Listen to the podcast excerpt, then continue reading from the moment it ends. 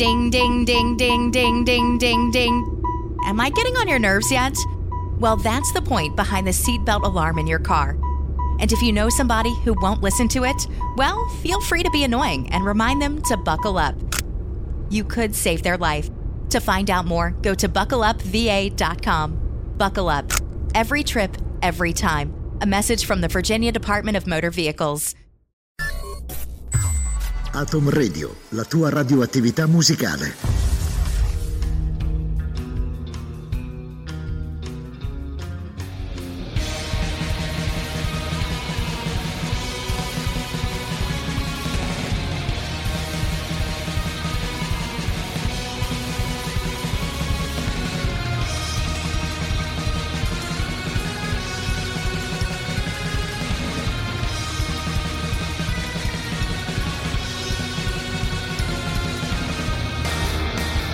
Atom Radio presenta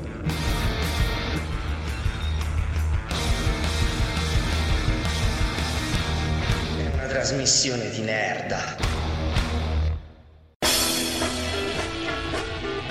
Una trasmissione di Nerda numero 6. Benvenuti da Simone Guidi e dai Cugini del Terribile. Oggi è lunedì 22 ottobre e questo significa solo una cosa, una cosa molto piacevole, cioè che mancano 9 giorni all'inizio del Lucca Comics and Games 2018 e noi Cugini del Terribile vi vogliamo calare in situazione regalandovi un'oretta di cultura vera, di cultura pesa facendovi partire per l'evento con il piede giusto, confrontando l'universo cinematografico Marvel con quello DC. Eh sì, eh sì, perché Eh sì, co- DC, eh eh sì, sì. eh sì, di sì, perché Eh sì. come sapete i cugini del terribile affondano proprio le loro radici nerdose, le loro radici di nerda.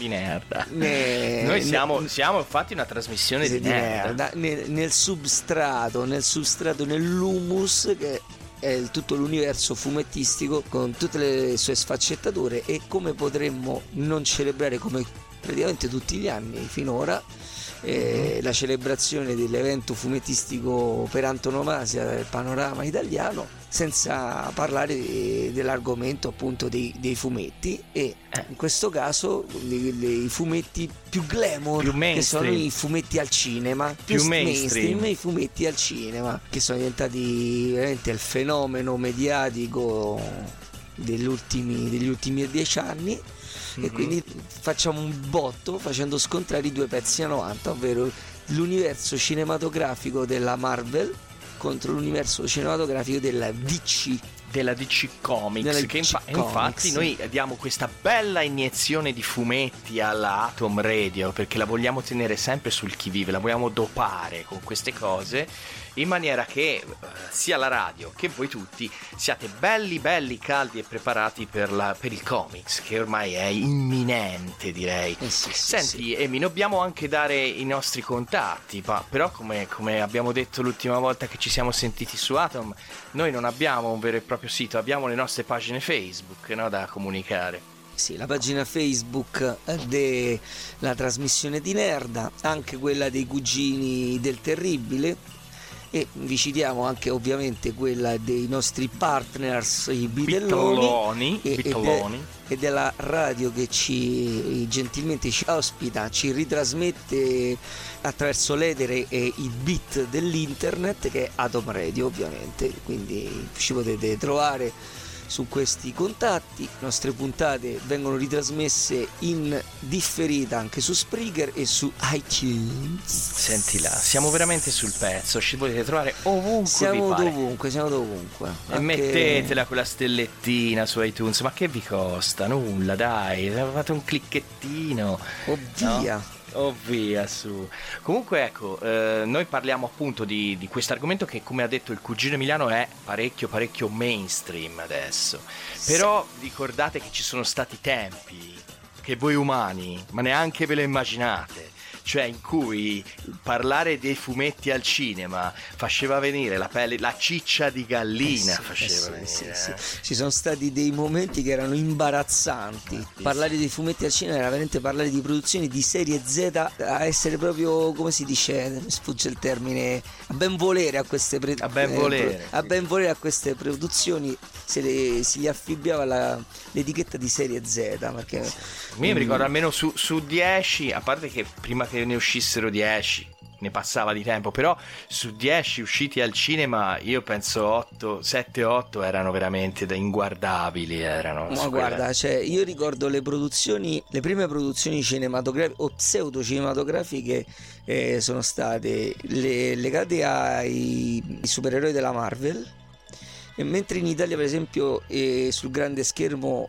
venne presentati tre film dell'Uomo Ragno, che poi alla fin fine si scoprì a posteriori che erano tre puntate di, un- di una serie di No. film per la TV che vennero appunto presentati sulle reti televisive americane, invece in Italia, data la loro lunghezza, vennero eh, proposti ne- sul grande schermo e tutto sommato, visto il prodotto, erano anche accettabili, nonostante, cioè, te li Beh. facevi andare bene perché non c'era Eh. altro. Non c'era altro. Eh, però poi ci sono state delle produzioni veramente da A orticaria. me mi viene, in mente, viene in mente i Fantastici 4 di Roger Corman, che quelli proprio solo i- ultimamente sono stati resi disponibili in DVD. Sì, ma perché- quello per esempio non è neanche il peggio di quello che potete trovare perché io vi inviterei a cercare le immagini dei film anni 80 di Capitan America, Eh. Thor e Iron Man.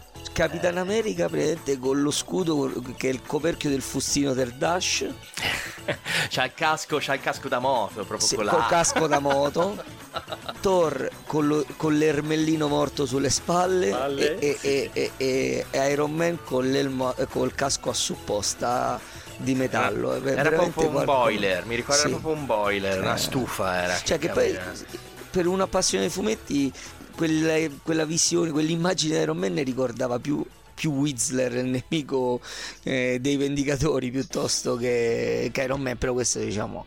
Però dice- e poi nel- in, in seguito invece le produzioni cinematografiche assursero a nuova vita Mm-mm. perché ci fu un momento in cui la necessità della Marvel di risollevarsi da una situazione non proprio idilliaca e la, e la voglia delle case di produzioni cinematografiche di sfruttare nuovi brand, nuovi franchise per la- per- da proporre al cinema si incontrarono e, ci, ha portato, a questo. dove ma- siamo adesso.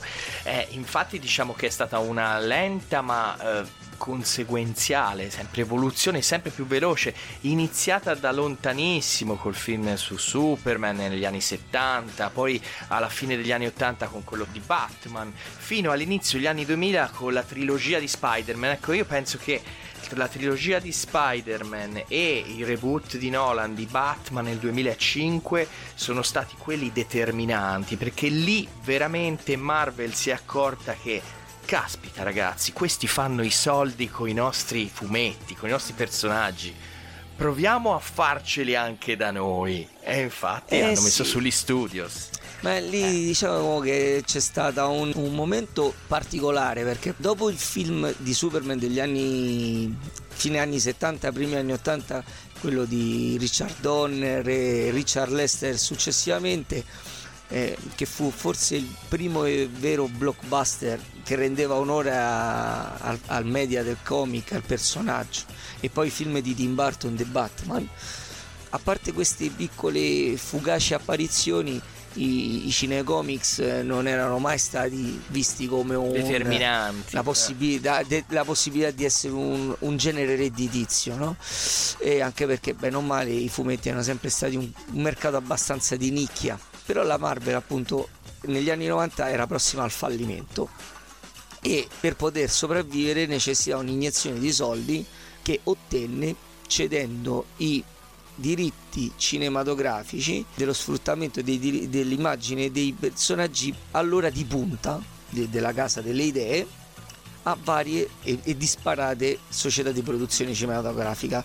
Eh, la Sony con la Columbia Pictures eh, si ottenne i diritti di Spider-Man la 20th Century Fox, quelli dei Fantastici 4 e, X-Men. e degli X-Men e poi la Universal vari altri personaggi tipo il Punitore eccetera eccetera che successe? Successe che questi film, con l'eccezione del film dei Fantastici 4, furono dei grossi successi e rilanciarono il pos- la possibilità di vedere in maniera proficua i personaggi sul grande schermo. E da lì iniziò tutto veramente. Iniziò tutto anticipato con questa canzone che vi spariamo sulle frequenze di Atom Radio.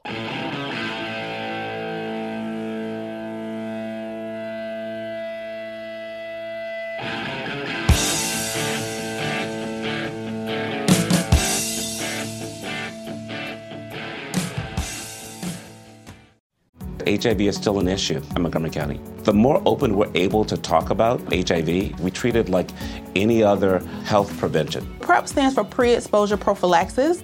People who are not HIV positive who may be at high risk for contracting the disease. This is a good choice for you. It's just a way for you to sort of take control and say, I'm going to do this to protect myself. Do it for them, do it for you, Montgomery County. Learn more about PrEP, the HIV prevention medication. Visit doitforyoumc.org. E adesso il signor Stark ha preparato un suo intervento. Non risponderà a nessuna domanda.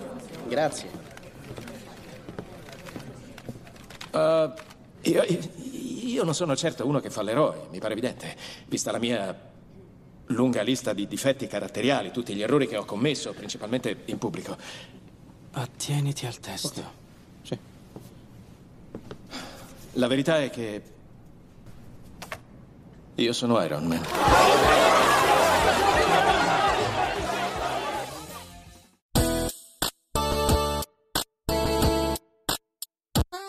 Una trasmissione di Nerda su Atom Radio. Eccoci tornati ascoltatori. Siamo adesso a dibattere della prima fase, la fase 1 dell'universo Marvel, perché nel 2008, o meglio, in quell'arco temporale che abbraccia il 2008 e il 2012, i Marvel Studios pianificano lo sviluppo della fase 1, cioè l'uscita di un cospicuo gruppo di film per poi costruire un mondo su cui si baserà un film finale che dovrà riassumere e condensare tutti i contenuti dei, dei film usciti nel frattempo.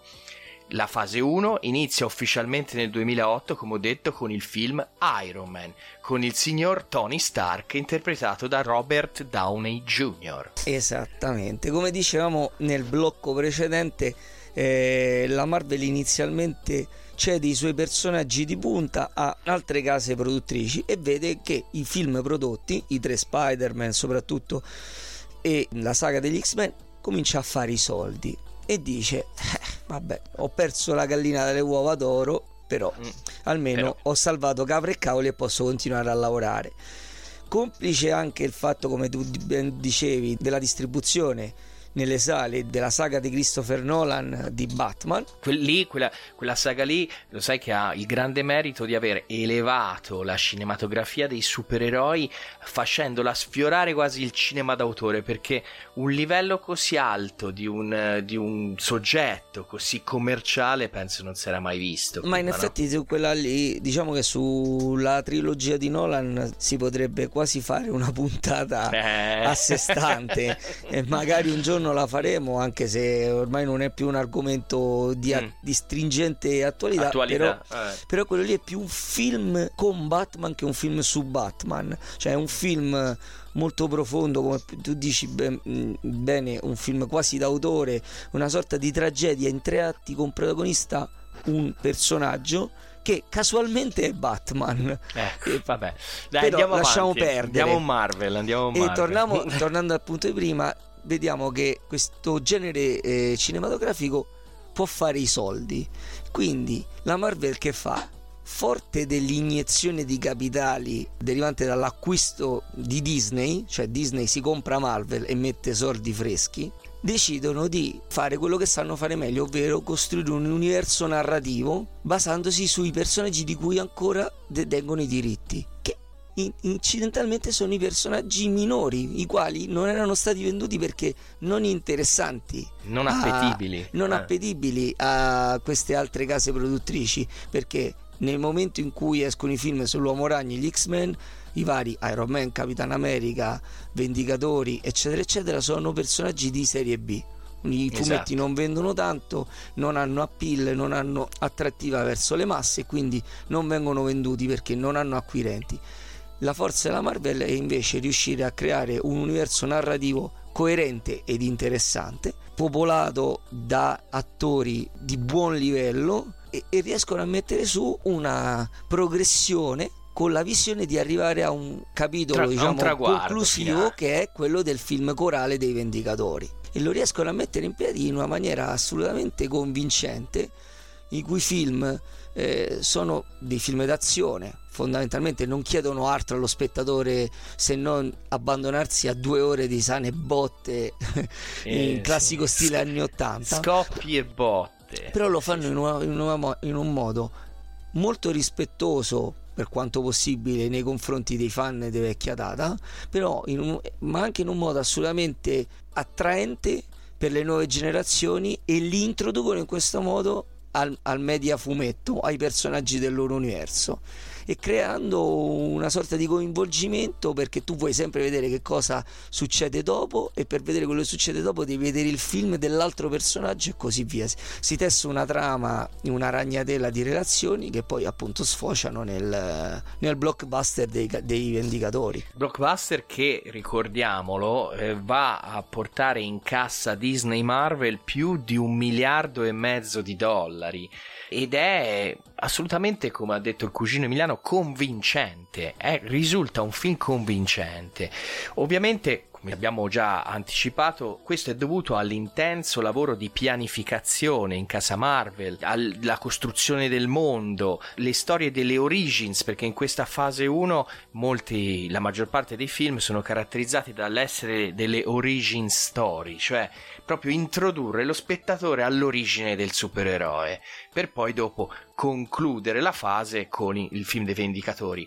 Abbiamo infatti dal 2008 il grande inizio con Iron Man, che è un grande successo di- sia di pubblico che di critica, un mezzo passo falso con l'incredibile Hulk con Edward Norton, te lo ricordi Amy? Mhm. Che rimase un po' mm, così. Poi si andò con Iron Man 2, arrivò Thor nel 2011, do- subito dopo Iron Man 2, Iron Man 3 arrivò nel 2013. Iron se Man, non 3, sbaglio. Iron Man 3 è già successivo. eh. È già, è già, È già fase 2, successivo. è già fase Sì. 2, è vero. Ci abbiamo il Capitan America, il primo vendicatore, e poi dopo alla fine la conclusione. Quindi dopo Thor, Capitan America, Hulk, che insomma, e Iron Man, abbiamo i vendicatori nel 2012 che fanno un botto gigantesco. La cosa interessante è che appunto, come tu hai ben detto, tutto il successo di questa operazione non sta solo nella bontà dei singoli film, perché a volte comunque la, la qualità, sebbene alta, generalmente alta, ha anche delle piccole cadute, perché i film di Thor, lo diciamo subito, Mm. nessuno dei tre film di Thor eh, brilla eh, Particolarmente. particolarmente. Ehm, In confronto ovviamente al personaggio fumettistico. eh, Esatto, cioè- in confronto al personaggio fu- vabbè c'è anche uno scivolone completo che è il Thor 3 Ragnarok che è veramente dimenticabile ma poi ne parleremo Sì. però il discorso è che comunque il film- il- il- in questa prima fase il primo film di Thor seppure è buono rispetto agli altri perde qualcosina però una pianificazione così accurata così globale a 360 gradi permette alla Marvel di poter produrre delle pellicole anche un po' coraggiose perché Audaci, audaci, audaci. esatto perché praticamente c'è il il film come quello di Capitan America non è un film supereroistico come uno si potrebbe aspettare con esplosioni, botte, lotti interdimensionali o con super nemici. È un film eh, ambientato negli anni 40 che nonostante la presenza di un personaggio assolutamente fantastico come Capitan America ha ambientazioni assolutamente normali, cioè sì, c'è, c'è fantascienza, quello che volete, però è un film che non, non sembra tratto da un media supereroistico, se no un film di guerra un po' fantascientifica, eccetera, eccetera. Quindi riesce anche a, a permettersi il lusso di fare delle sperimentazioni in questo senso, inserire personaggi fino a quel momento assolutamente secondari, come la vedova nera, sì, e poi sì. questi personaggi riescono a surgere a protagonismo e, e Peraltro si, tra- si parla di anche di film eh, in solo della vedova nera, eccetera, eccetera. Sì, arriverà, questo, arriverà, arriverà. Ma questo qui è possibile solo grazie all'attenta pianificazione e al- alla consapevolezza di non dover fare tutto subito, ma di aggiungere pazientemente e consapevolmente dei tasselli a un mosaico che va componendosi poco esatto, a poco. Esatto, proprio l'esatto opposto di come si andrà a muovere la DC Comics.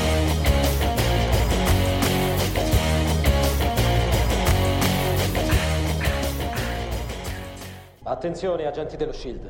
Sono Steve Rogers. Avete sentito parlare molto di me in questi giorni. Vi hanno anche ordinato di darmi la caccia. Ma è tempo che conosciate la verità. Lo Shield non è quello che pensavamo che fosse. È stato purtroppo fagocitato dall'Idra. Alexander Pierce è il loro leader. Le squadre Strike e Insight sono anch'esse dell'Idra. E ce ne sono molti altri. E si trovano in questo edificio. Potrebbero essere accanto a voi. Sono vicini al loro obiettivo. Il controllo assoluto. Hanno sparato a Nick Fury. E non finirà lì. Se voi oggi lancerete quegli helicarrier, l'Idra sarà in grado di uccidere chiunque la ostacolerà. A meno che non li fermiamo. So di chiedere molto, ma il prezzo della libertà è alto, lo è sempre stato. Ed è un prezzo che io sono disposto a pagare. E se sarò il solo, allora così sia. Ma scommetto che non lo sarò.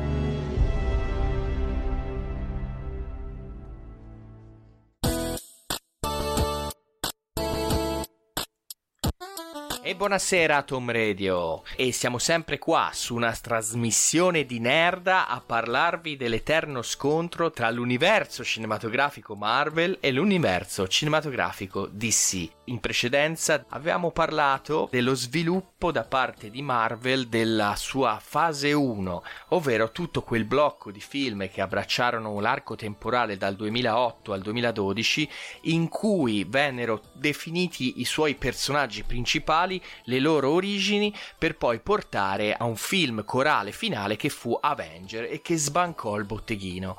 Ecco, Tutta questa operazione accuratamente concertata e il successo che ottenne non passarono inosservati, soprattutto alla nemica giurata e perenne di Marvel Comics, ovvero la DC Comics, che vedendo che la mucca si poteva abbondantemente mungere e avendo in scuderia anche lei degli ottimi e buonissimi personaggi da sfruttare, decise di fare una joint venture con la Warner Brothers e mettere su un percorso. Cioè, no, no, voglio semplicemente, cioè, non mette su una joint venture con la Warner Brothers perché la DC Comics è di proprietà della Warner Brothers. Ah, giusto, giusto, giusto, giusto.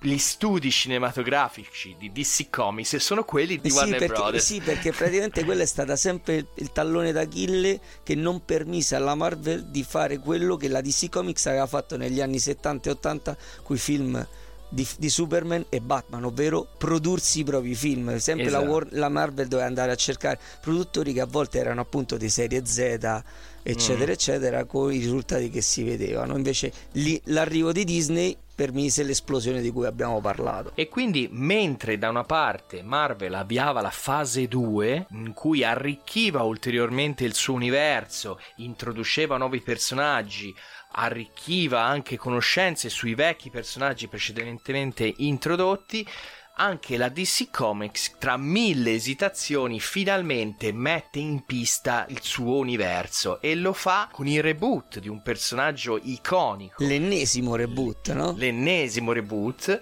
che è quello di Superman e affida tutto nelle mani capaci del regista Zack Snyder. Il reboot di Superman è il, il secondo reboot, perché in effetti la Warner Brothers e la DC già DC? ci avevano provato. DC, già DC? provato a, re- a- a ributtare nella mischia l'uomo d'acciaio prima, del- de- prima del- dell'esplosione delle- dell'universo cinematografico Marvel sull'onda del successo dei vari Spider-Man X-Men prodotti da Sony Pictures e eh, 20th Century Fox per quello rubarono eh, Brian Singer dallo sviluppo del terzo X-Men, lo portarono allo- eh, alla produzione di ehm, Superman Returns. Il progetto fu fallimentare. eh, per varie ragioni, non ci dilunghiamo su questo perché non è quello che ci interessa e in conseguenza dell'esplosione del Marvel Cinematic Universe viene lanciato il progetto pilota, diciamo così, del nuovo DC eh, Extended Universe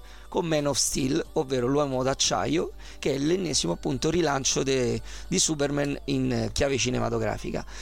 Qual è il problema che si trova a fronteggiare la DC in questo caso? Lo approfondiremo con la successiva fase, però già si vede che il problema principale è che deve inseguire l'avversaria. L'assoluta mancanza di pianificazione. Esatto, che naviga a ver- vista. naviga a Sarà vista. eh, ulteriormente ancora più palese nel- nella prossima fase con lo sviluppo ulteriore di questi eh, intrecci narrativi, però già qua si vede che la DC deve correre rapidamente ai ripari perché deve contrastare con un film a un universo narrativo che già ne conta tipo 7 o 8 dalla sua parte e quindi cerca di, di affidarsi nella produzione esecutiva all'uomo che aveva dato nuova vita al personaggio di Batman con la famosa trilogia di cui parlavamo del Cavaliere Oscuro, ovvero Christopher Nolan. Christopher Nolan però è un Ciccia. autore No, no, Ciccia. Christopher Nolan non va come, come regista, ma rimane come produttore esecutivo, Ah, sì, è vero, è in produzione lui. sia per Man of Steel che per il successivo Batman contro Superman, e gli dà un'impronta un po' personale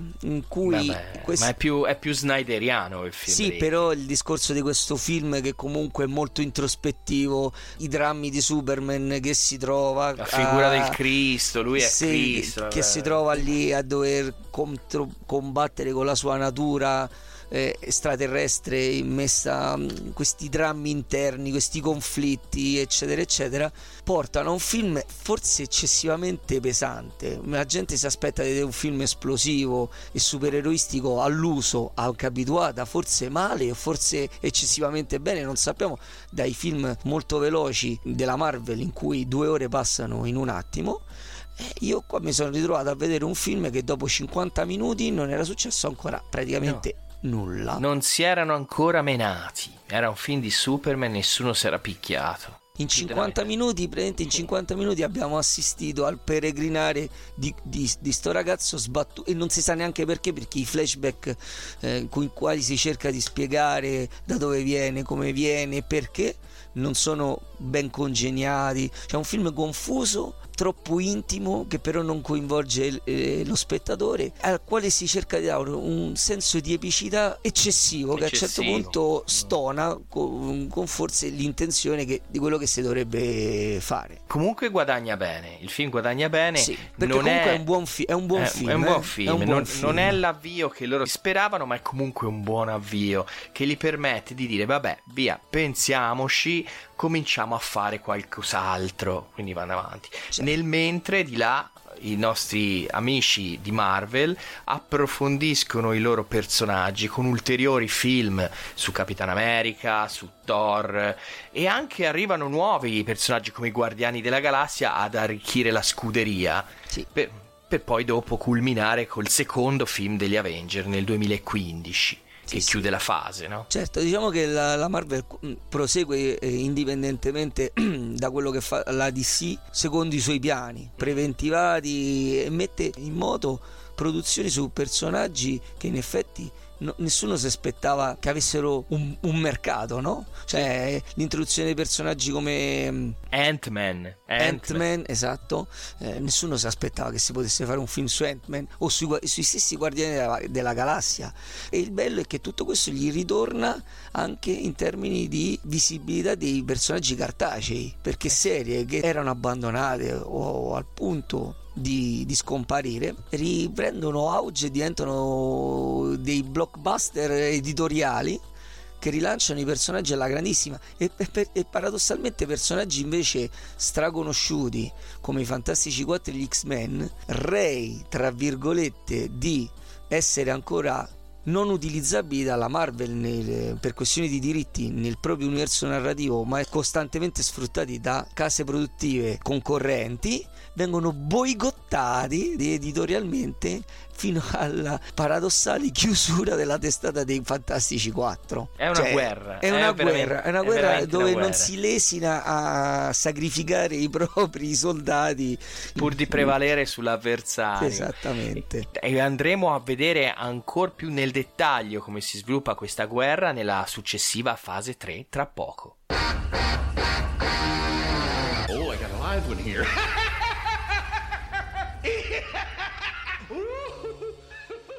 You can live a long, healthy life if you're HIV positive. With the current treatments, we can get patients down to being undetectable. The array of options is so much greater today. U equals U. Undetectable equals untransmittable. If someone who's HIV positive, they're taking their medication, they're undetectable, they're not able to pass HIV to their partners. Do it for you, Montgomery County. Your HIV treatment is their prevention. Get more information at doitforumc.org. E invece l'altra recluta? Sta scalpitando. Ho dovuto svegliarlo con un po' di caffè, ma dovrebbe essere pronto. Qual è il fuso orario qui? Forza. Dai. Captain America. Signor Lang. È un onore. Non riesco a lasciarti la mano. Wow, che ficata. Captain America. Conosco anche te, eh? sei grande. Ah. Accidenti. Ah, senti, volevo dire, so che conosci molte persone super, perciò è un super piacere per me. Ehi, amico! Come va, Tic Tac? Ah, è un piacere vederti. Senti quello che è successo l'ultima volta. È stata quando... una grande prova, ma non... non ricapiterà mai più. Ti hanno detto contro chi combattiamo? Qualcosa riguardo dei psico-assassini? Siamo al di fuori della legge stavolta. Perciò se vieni con noi sarai un ricercato. Eh, vabbè, sai che novità.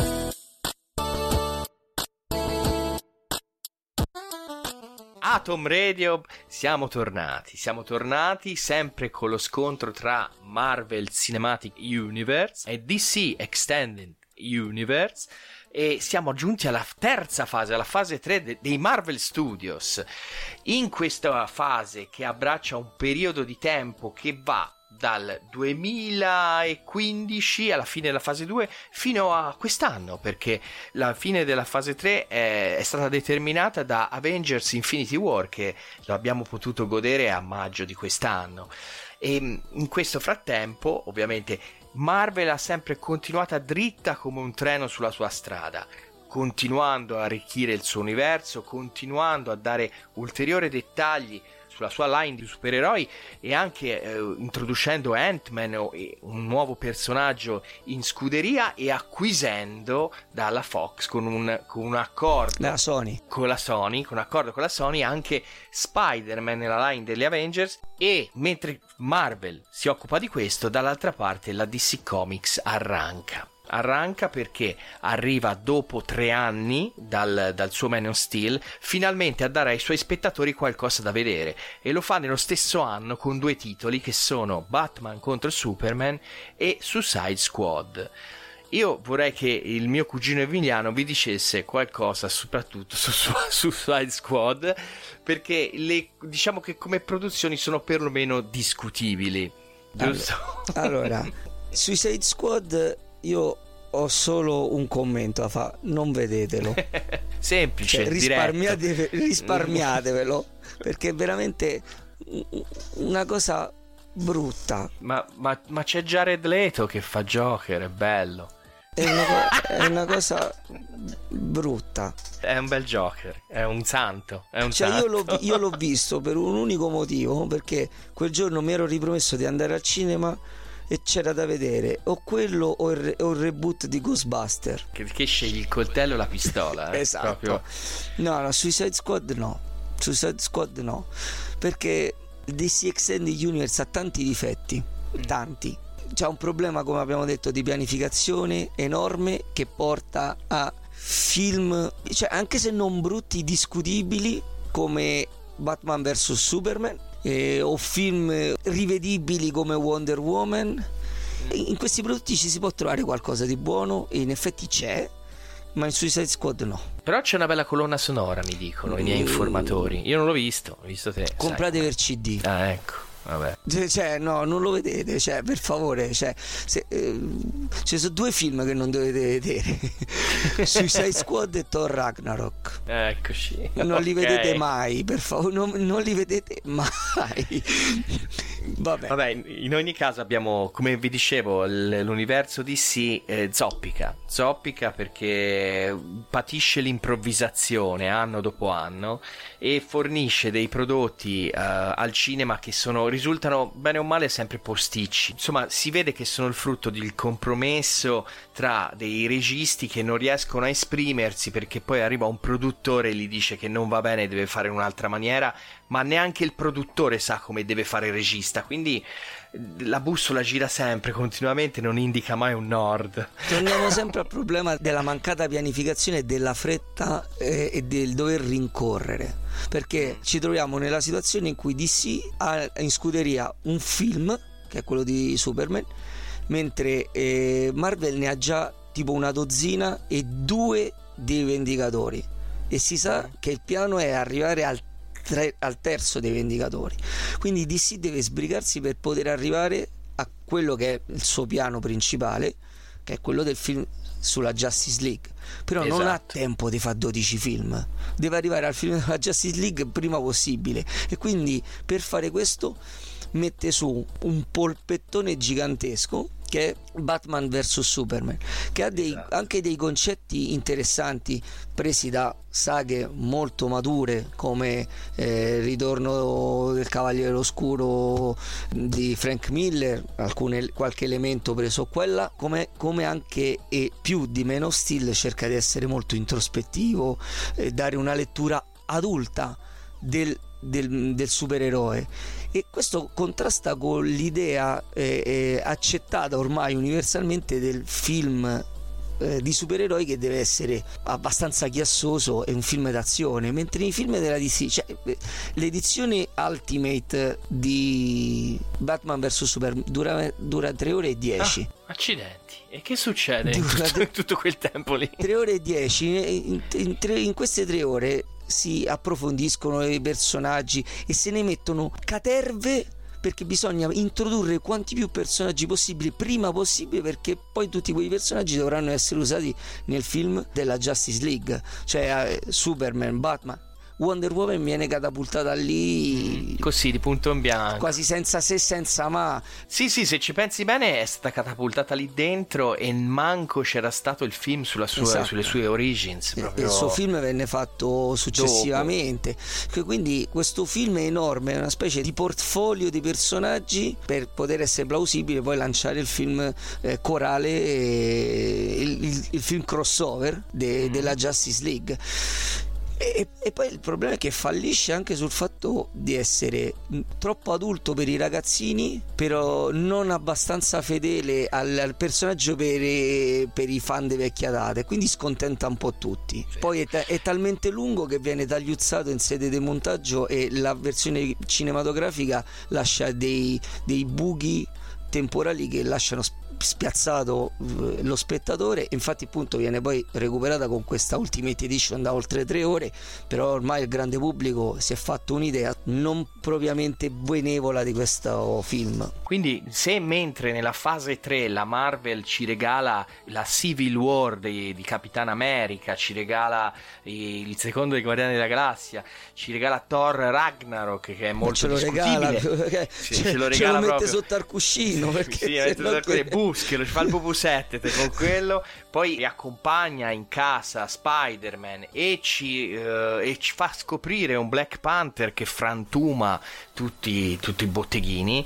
E dall'altra parte abbiamo la DC Comics che invece arriva al, al film della Justice League con un unico grande blockbuster di successo alle spalle che poi alla fine è Wonder Woman, che è l'unico riconosciuto come grande successo tant'è che il film della Justice League è una delusione totale e doveva fare sfascelli, doveva superare il miliardo di botteghino, arriva e si ferma praticamente intorno a 700 milioni di dollari nel mondo e è una grossa delusione. Ma è un film anche diciamo devastato dai problemi appunto di produzione perché Zack Snyder che lo doveva dirigere a, a, meno della metà della de produzione per problemi personali deve mollare e viene sostituito da Joss Whedon che tra l'altro fu il regista del primo Avengers eh, della Marvel che cambia esatto. completamente le atmosfere cerca di riportarlo a quelle atmosfere che tanto successo hanno avuto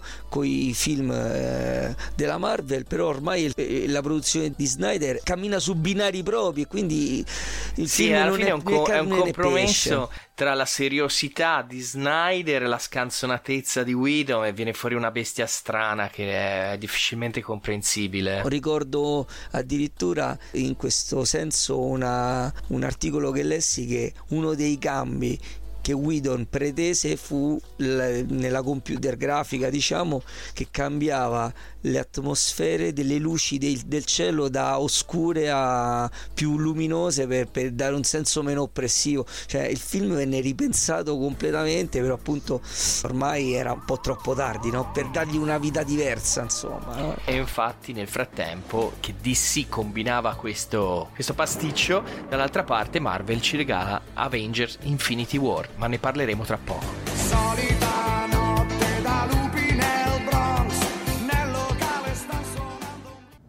Loki io avevo una grande stima di te pensavo che avremmo combattuto fianco a fianco in eterno ma alla fin fine tu sei tu e io sono io magari c'è ancora del buono in te ma ad essere sinceri le nostre strade si sono divise molto tempo fa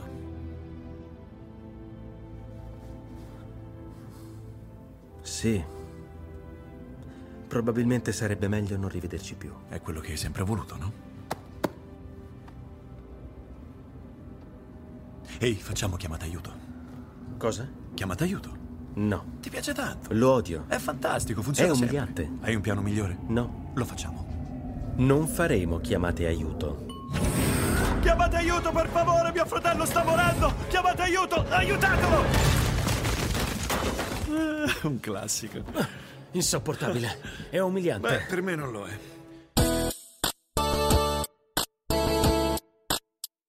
Una trasmissione di nerda su Atom Radio e siamo giunti alla conclusione. Concludiamo ovviamente con il botto, citandovi e ricordandovi che quest'anno il Marvel Cinematic Universe ci ha donato Avengers Infinity War che oltre ad essere una produzione colossale e ciclopica dal punto di vista finanziario, è anche il primo e unico esempio di un gigantesco crossover inter, interdimensionale multiverso tra variegati personaggi e ovviamente è anche un successone al botteghino che sta avvicinandosi se non ha già superato i 2 miliardi di dollari. E Marvel è inutile, è avviata su quella direzione ed è una corazzata inarrestabile. Dall'altra parte però sono subentrate anche ulteriori novità a suo vantaggio, ad esempio c'è stata un'acquisizione molto importante, vero Amy? Sì, il botto grosso è il fatto che la Disney si sia comprata la 20th Century Fox. Questo in chiave Cinecomics Marvel che cosa significa? Significa che rientrano sotto il controllo della casa madre i diritti di personaggi come i Fantastici 4 e gli X-Men e tutti i mutanti. Quindi questo vuol dire che potenzialmente è possibile vedere in un film con i Vendicatori, l'Uomo Ragno, eccetera, eccetera. Certo. I Fantastici 4 e gli X-Men e Deadpool e, e Deadpool. Deadpool. E Deadpool. Io credo che questa cosa qua a breve termine non porterà nessun tipo di cambiamento perché immagino sia abbastanza difficile che, visto che la fine dell'ultima fase del Marvel Cinematic Universe porta alla conclusione di questa grandissima opera di pianificazione che ha fatto la Marvel e la Disney, nella quale ricordiamo che si concludono anche i contratti, I contratti. De, degli attori.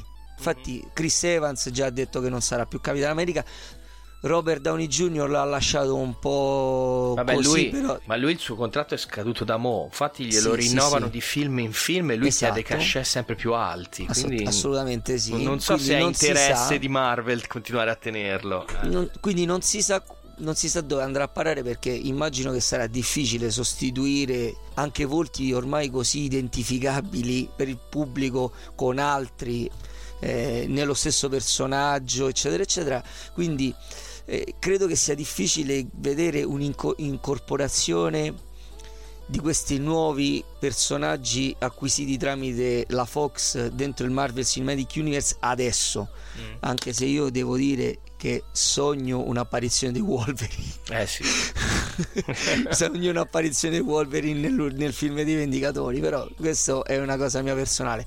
Però a lungo andare certo perché qua i piani sono chiari cioè Disney e Marvel non, non hanno interesse non vogliono per niente chiudere questa esperienza anzi la vogliono rilanciare in maniera sempre più fragorosa E tagliare fuori eventuali competitor. e tipo... con- eh, tagliare fuori, che si tagliano fuori da soli, adesso ne parliamo, però eh, eh, questo apre ulteriori possibilità, anzi il fatto stesso che certi contratti con gli attori si concludano ma entrino personaggi nuovi che possono essere gestiti in maniera completamente da zero gli dà la possibilità di incentrare il prossimo ciclo di tre fasi alla Marvel guardando magari al mondo dei mutanti piuttosto che al mondo dei vendicatori.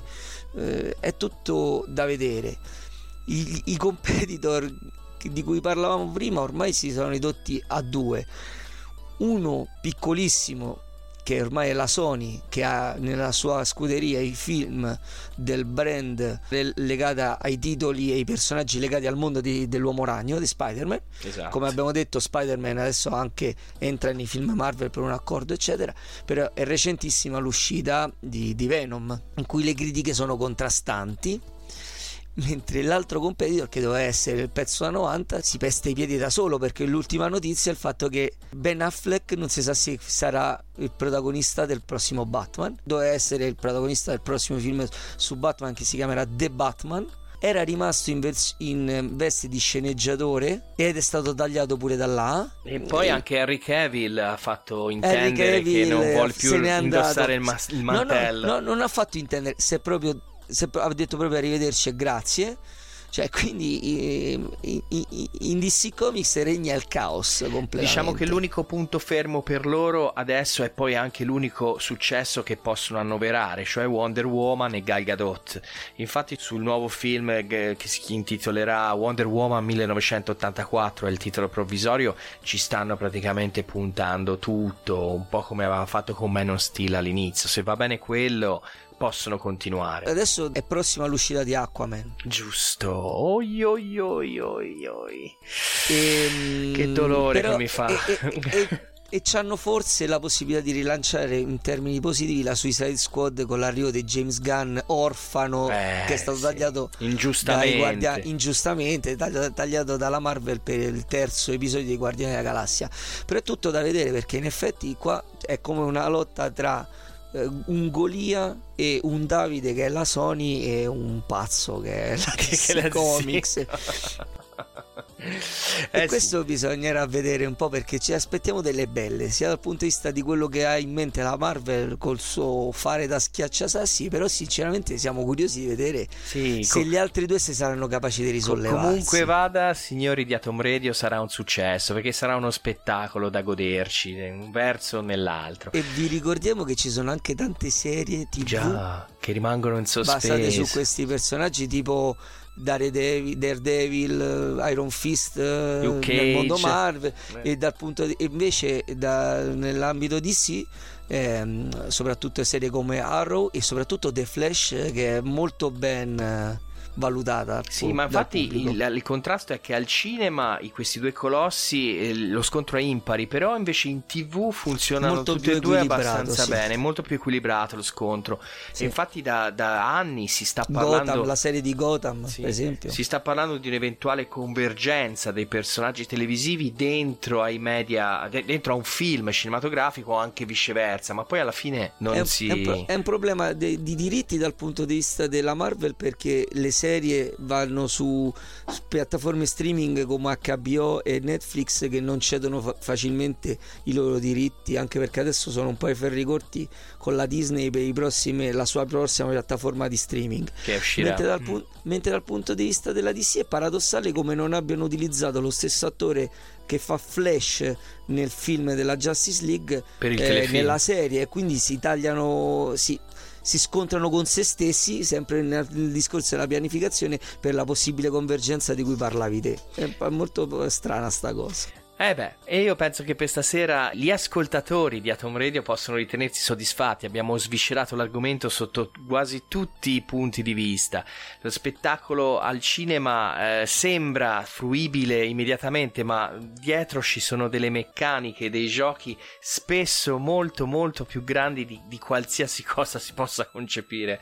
I Cugini del Terribile per eh, stasera hanno finito, no? E la trasmissione di Nerda su questo tema si conclude, ma ma ritorneremo non noi, ma anche Eh, no, i vitelloni. eh, certo eh, se- Ritorneremo lunedì prossimo. Lunedì Sì, prossimo ci ritroverete sempre sulle eh, frequenze internettiane di Atom Radio, pronti per deliziarvi con qualche eh, argomento nerdoso che a voi fa tanto gola, giusto? sì sì sì e abbiamo qualcosa di veramente interessante per le Mm, prossime È puntate vero, è vero. non vi diciamo niente perché ci stiamo lavorando Perché anche noi come la DC Comics non non riusciamo ancora Non a capire perché poi Esatto. eh, sì, dobbiamo ancora capire bene, però vabbè, quando capiremo ve lo faremo sapere. Vi salutiamo Sì. tutti. Buonanotte a tutti Buonanotte. ciao. ciao. Atom Radio, la tua radioattività musicale.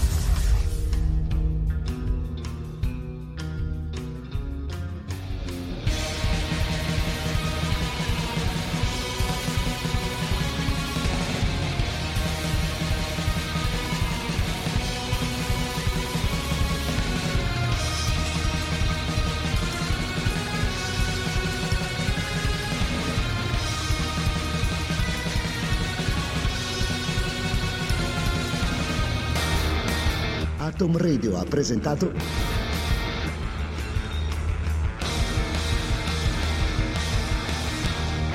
una trasmissione di merda.